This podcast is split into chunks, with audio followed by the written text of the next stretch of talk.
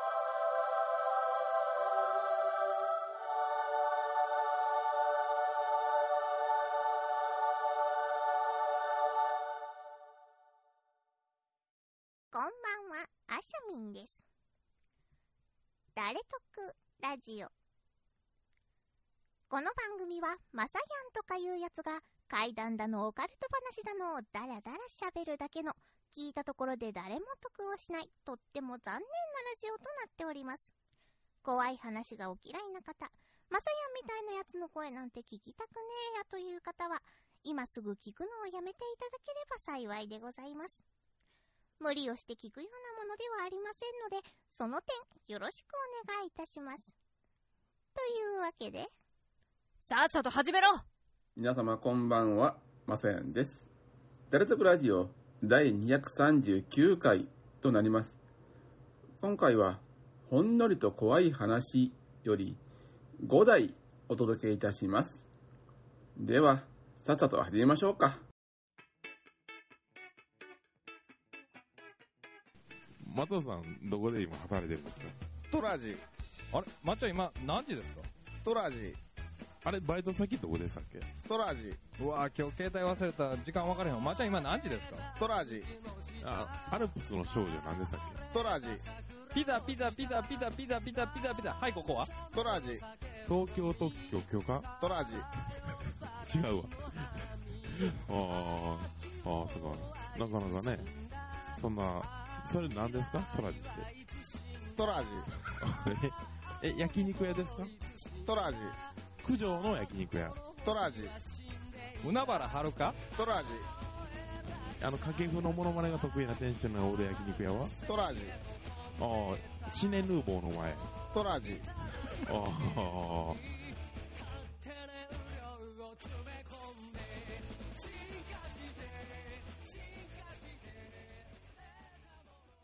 では、参ります。ほんのりと怖い話より、弟がいなくなった。俺の友人が小さい頃に、いつも家で弟と遊んでいたらしいんだけど、ある旅行を境に、家に帰っても弟がいなくなったらしい。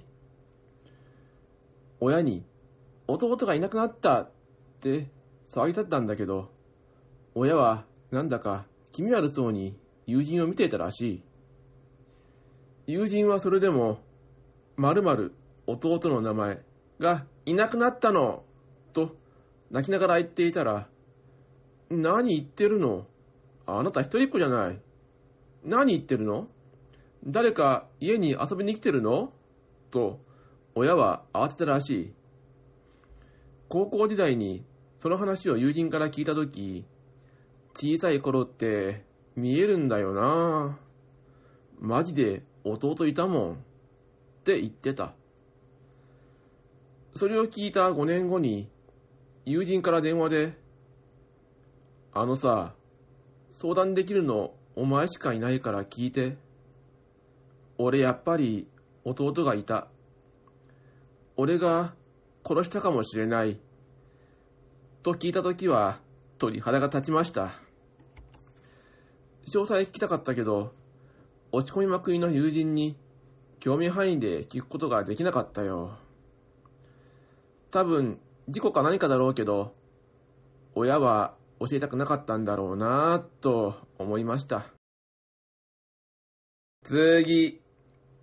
付き合い始めて2年半ちょっとの彼女。俺30過ぎ、彼女30前で、付き合い始めて2年半ちょっと。当然結婚なんかも意識するし、向こうの家にも挨拶に行ったりしてたんだけど、ひょんなことから、何度かお邪魔していた先方の家、マンションです。が、彼女の本当の家ではなかったこと。彼女の両親だと思って挨拶していた年配の夫婦が、彼女の親じゃないってこと。写真なんかも見せてもらってた妹、彼女と一緒に写ったりしてました。が、実は他人だってことが最近分かりました。その家には彼女の部屋もあって、普通にセックルもしてたんだけど、今になってなんじゃこりゃって感じです。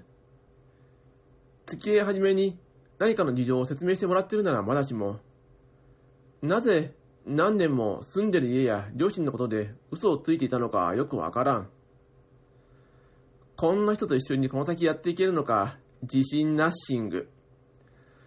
これまでは会うのは週一でも基本的に毎日メールか電話していたけど、事実を知ってから何て言っていいのかわからず、こちらからは連絡入れてません。向こうも気まずいのか連絡してこない。そんなこんなで2週間経ちました。今ここ。関西というか大阪なので、いろいろあれな地域が多かったりするし、そういう絡みでかなと考えたりもするけど、真相は謎のまま。次。米の配達。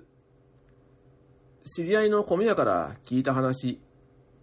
ある日の昼に、電話で常連さんから米の配達依頼があったので、夕方頃に行くことになったらしい。その日は、朝は暇だったんだが、夕方は立て込んでいて結構忙しかった。何軒か回って、その常連の家に行ったが、インターホンを押しても、ドアを叩いても誰も出ない。再度行けばいいかと思い、他の客の配達へ向かったらしい。そして、最後の配達を終えて、そこの家に向かい、ドアをノックしても、やはり誰も出ない。おかしいなぁと思っていたが、ドアが開いていたので、たまに留守宅でやるように、玄関に置いて帰ろうとしたらしい。しかし、そこで待っていたのは、刺された状態で玄関にしゃがみ込んで死んでいた、その常連さんだったらしい。急いで警察に連絡して、いろいろ調書を取られたらしいが、第一発見者だからか、かなり疑われたらしい。それから数日間は、米屋を奥さん一人で回す始末。そのぐらい知り合いは、警察に任意の聴取を突き合わされたらしい。なぜそれだけ疑われたのか。それは、常連さんの死亡時間と電話があった時間の食い違いと、回覧板を回しに来た隣人が、夕方に向かったら鍵が閉まっていた、との証言をしたからだった。それから数日後、犯人が捕まった。犯人は、隣人だった。その隣人の証言は嘘だったらしい。ただ、不可解なのは、配達依頼の電話。これだけはどうしても理解できないと言っていた。冤罪に巻き込まれるのも怖いけど、こういう電話も意味不明なだけに怖かった。次、お見合い相手。母が分かった頃、40年前のお見合いの話。当時の女は、卒業即読売コースが一般的で、就職した母は、家庭の事情ですか？おかわいそうに、などと言われていた。そして、やはりかわいそうと思ったのか、親類が速攻で縁談を持ってきた。相手は資産家だが40近い棒男で、母は最初嫌がった。しかし、小娘だった母から見ても、多少世間知らずなのを除けば、ノリの良い明るい性格の男であり、母は結婚することにした。そして、同性の同僚たちと独身時代の思い出作りとして、泊まりがけで遊びに出かけた。さて、琵琶湖で日焼けした母が家に帰ると、祖父も祖母もいない。家内は静まで帰っている。何かがおかしい。そう思った途端、家の電話がけたたましくなりだした。思わず邪気を取ると無言で切れ、振り向くと、やつれた顔の祖父が玄関から覗いていた。話を聞くと、母が出かけた夜、見合い相手の男から電話があった。祖母が友達と泊まりがけで出かけている旨を告げると切れた。そして、真夜中に再びベルが鳴った。祖父が出ると男だった。深夜3時を過ぎての電話に何事かと思った祖母に、男は自分の両親への恨み事を述べ出した。そして電話は切れた。起き出した祖父が廊下に出てくるとまた鳴った。今度は祖父が出た。やはり男は自分の両親への恨みを述べる。不機嫌になった祖父が後日改めて出直しを諭すと突如発狂。自分が学校でも会社でも孤立してすぐ辞めてしまうのは両親が悪い。女性と付き合えないのも両親が邪魔するせい。自分は今発熱している。熱も出た。なのに婚約者は遊びに出かけている。人間のクズだ。こんな冷たい女と結婚できない。など。そして泣きわめき、斧でぶち殺してやる。とまで。結局、明け方に通報。灰ざらしになるが、近所の安全のため、回覧板を回した。しかし、警察は、男は片手で寝込んでおり、家族が電話などしていないと言っている。で終了。警戒しつつ、近所に避難していたそうだ。結局、この縁談は流れ、母は児童であって結婚した。近年、その資産家の家でぼやが発生するまで、その男の存在は知られておらず、近所の住人は、老夫婦二人暮らしだと思っていたらしい。60過ぎた息子を、どんな思いで養い続けているのかと思うと、ほんのり。次、異形の瞳。左目探偵ってドラマありましたよね。僕、あれの設定にすごく興味を持って見てました。僕も右目だけど変なものを見るからです。左目探偵は未来でしたけど、僕は異形のものを見てしまうのです。とはいえ、実際には説明がつくことなのかもしれません。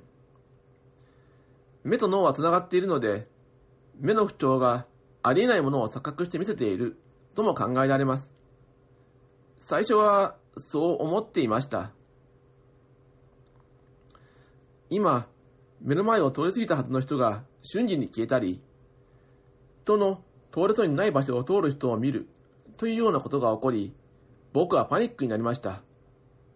しかし、その後ひどい物もないになり、僕は、あー、やっぱり目のせいで錯覚を起こしたのか、と安心したものでした。それから毎年春先になると、僕の右目は不調を起こし、変なものを見てしまうのです。最初は春だけのことでしたが、次第に年間を通して目がおかしくなり始めたんです。おかしいというのは、主に視力です。左目が常にだいたい1.2くらいなのですが、右目は不調の時は、物が歪んで少し霞むこともあり、視力は0.3に落ちます。しかし、突然そんな風に悪くなるかと思うと、ある日突然急に左目と同じぐらいの見え方に戻るんです。僕が今までで見た一番おぞましいものについて書きます。僕の家は母子家庭だったので、母親に病院代を出してもらうのが心苦しかったんですが、目のせいで年中、町の総合病院にある眼科に通っていました。その時も僕は目の不調のために病院に行くことになったんですが、たまたま母親がそこに併設されている歯科に行くというので、一緒に行ったんです。すると、病院の広いロビーに嫌な奴がいました。母はずっとパートで働いていたんですが、僕が中学生の時に母が働いていたところにいた、おばさんっていうか、ばあさんでした。母と話している様子だけ見ると、長年の親しい友人のように猫なで声でニコニコしていますが、母の顔はこわばっています。なぜなら、勤めていた時にひどくいじめられていたからです。一箇所に勤めると、よほどの事情がない限り辞めない母も、このばあさんには参ったようで、一年しか持ちませんでした。その頃母は、今まで聞いたことのない、ものすごい激しいを夜通ししていました。昼間辛い思いをしていたんでしょう。僕は中学に上がったばかりで、母の勤め先に何度か家の鍵を取りに行ったり、家にうっかり忘れた。急に友達と遊びに行くことになった時に、お小遣いをもらいに行ったりしました。そのある時、そのばあさんに、息子さん？と聞かれ、母が、はい、まだまだ子供ですが、と言ったら、急に後ろを向いて、去り際に、親の勤め先にこの子来るなんて、ボンクラね。と小声で、しかし、聞こえるように言ったのに、僕はびっくりしました。そのばあさんなんですが、最初、なんだかもやもやしたものが、腰のあたりから立ち上がっているように見えました。で、なんだろう、と思って僕は目を凝らしました。すると、そのもやもやしたものが、ゆっくりと固まっていき、ばあさんの両側に形を作り始めたんです。それは、なんとなく動物っぽい感じで、牛、馬のような、でも、人の形にも見えるようなものが、薄く見えました。そして驚いた僕は、それを見て確認したいと思ってしまいました。それに応じるかのように、ぼんやりとしたものが、一瞬だけだけど、はっきりと見えてしまったのです。それは、牛でも馬でもない、人でした。でもそれは、人であって、人ではないものなのです。畜生道に落ちた人、と、その時とっさに思いました。そして、それらは、ばあさんの両肩に噛みついていたのです。嬉しそうに。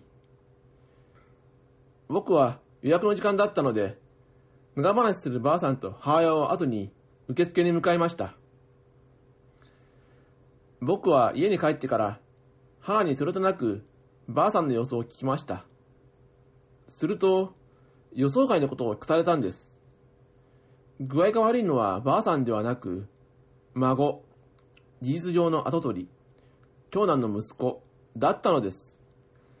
原因不明の病気で、何ヶ月も入院検査を繰り返しているとのこと。一体これはどういうことなんだろう？と僕は混乱しました。パートに意地悪し続けて、母がいる1年の間だけでも4人も追い出しているし、なのに、ばあさんに罰は当たらないのか？と、僕はもやもやした気持ちでした。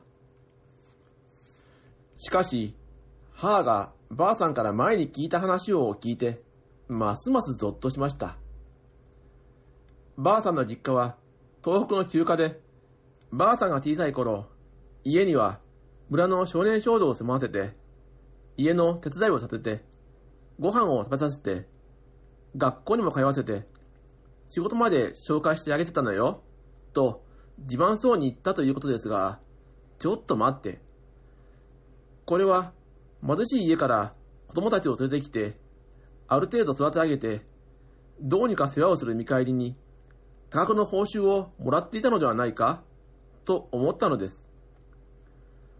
人を見下す性格も、親たち大人が人に対してそういう態度をとっていたから、ばあさんもそういう性格になったんでしょう。とすると、あの牛や馬は、文字通り牛馬のようにこき使われて、事実上売られていった者たちの、ばあさんの一族に対する恨みなんじゃないか？って思う。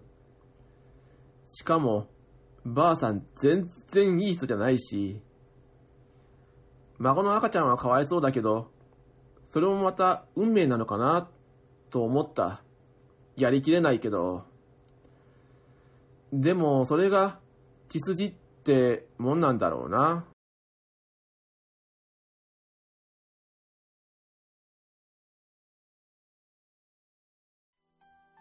番組名が難しい番組名が言いづらい番組名を覚えてもらえない検索しても出てこないつかみが無駄に面白いつかみ以外はあまり褒められないフリー BG 探すのが面倒だから自作曲で対応基本は一人喋りたまにゲストが来るゲストと打ち合わせをしないスカイプつないで5分えー、こんな番組ですが皆様よろしくお願いします。DY のパロベライズビートはシーサーブログで毎週日曜日更新中怒られたことを怒られ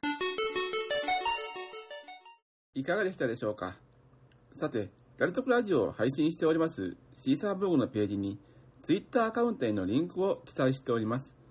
ご意見、感想その他ございましたら、リプライでお願いいたします。ダイレクトメールは受け付けておりません。では、この辺で終わりにしておきます。さようなら。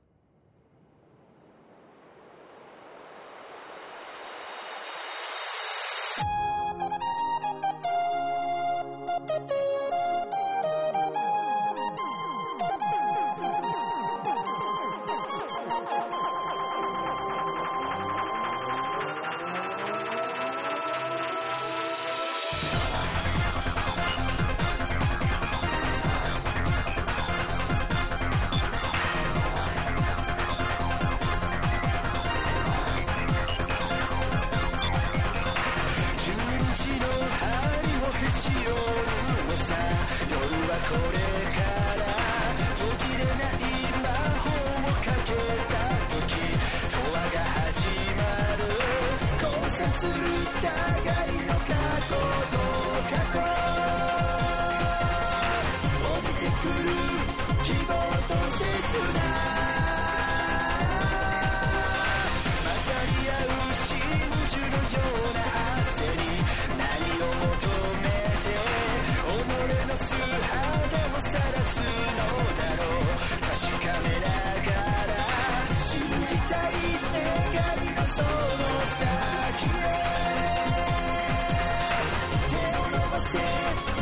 孤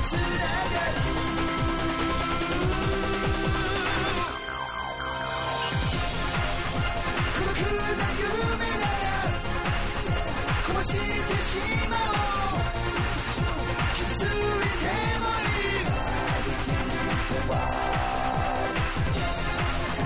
離れない想い強く信じたらどこへでも行ける。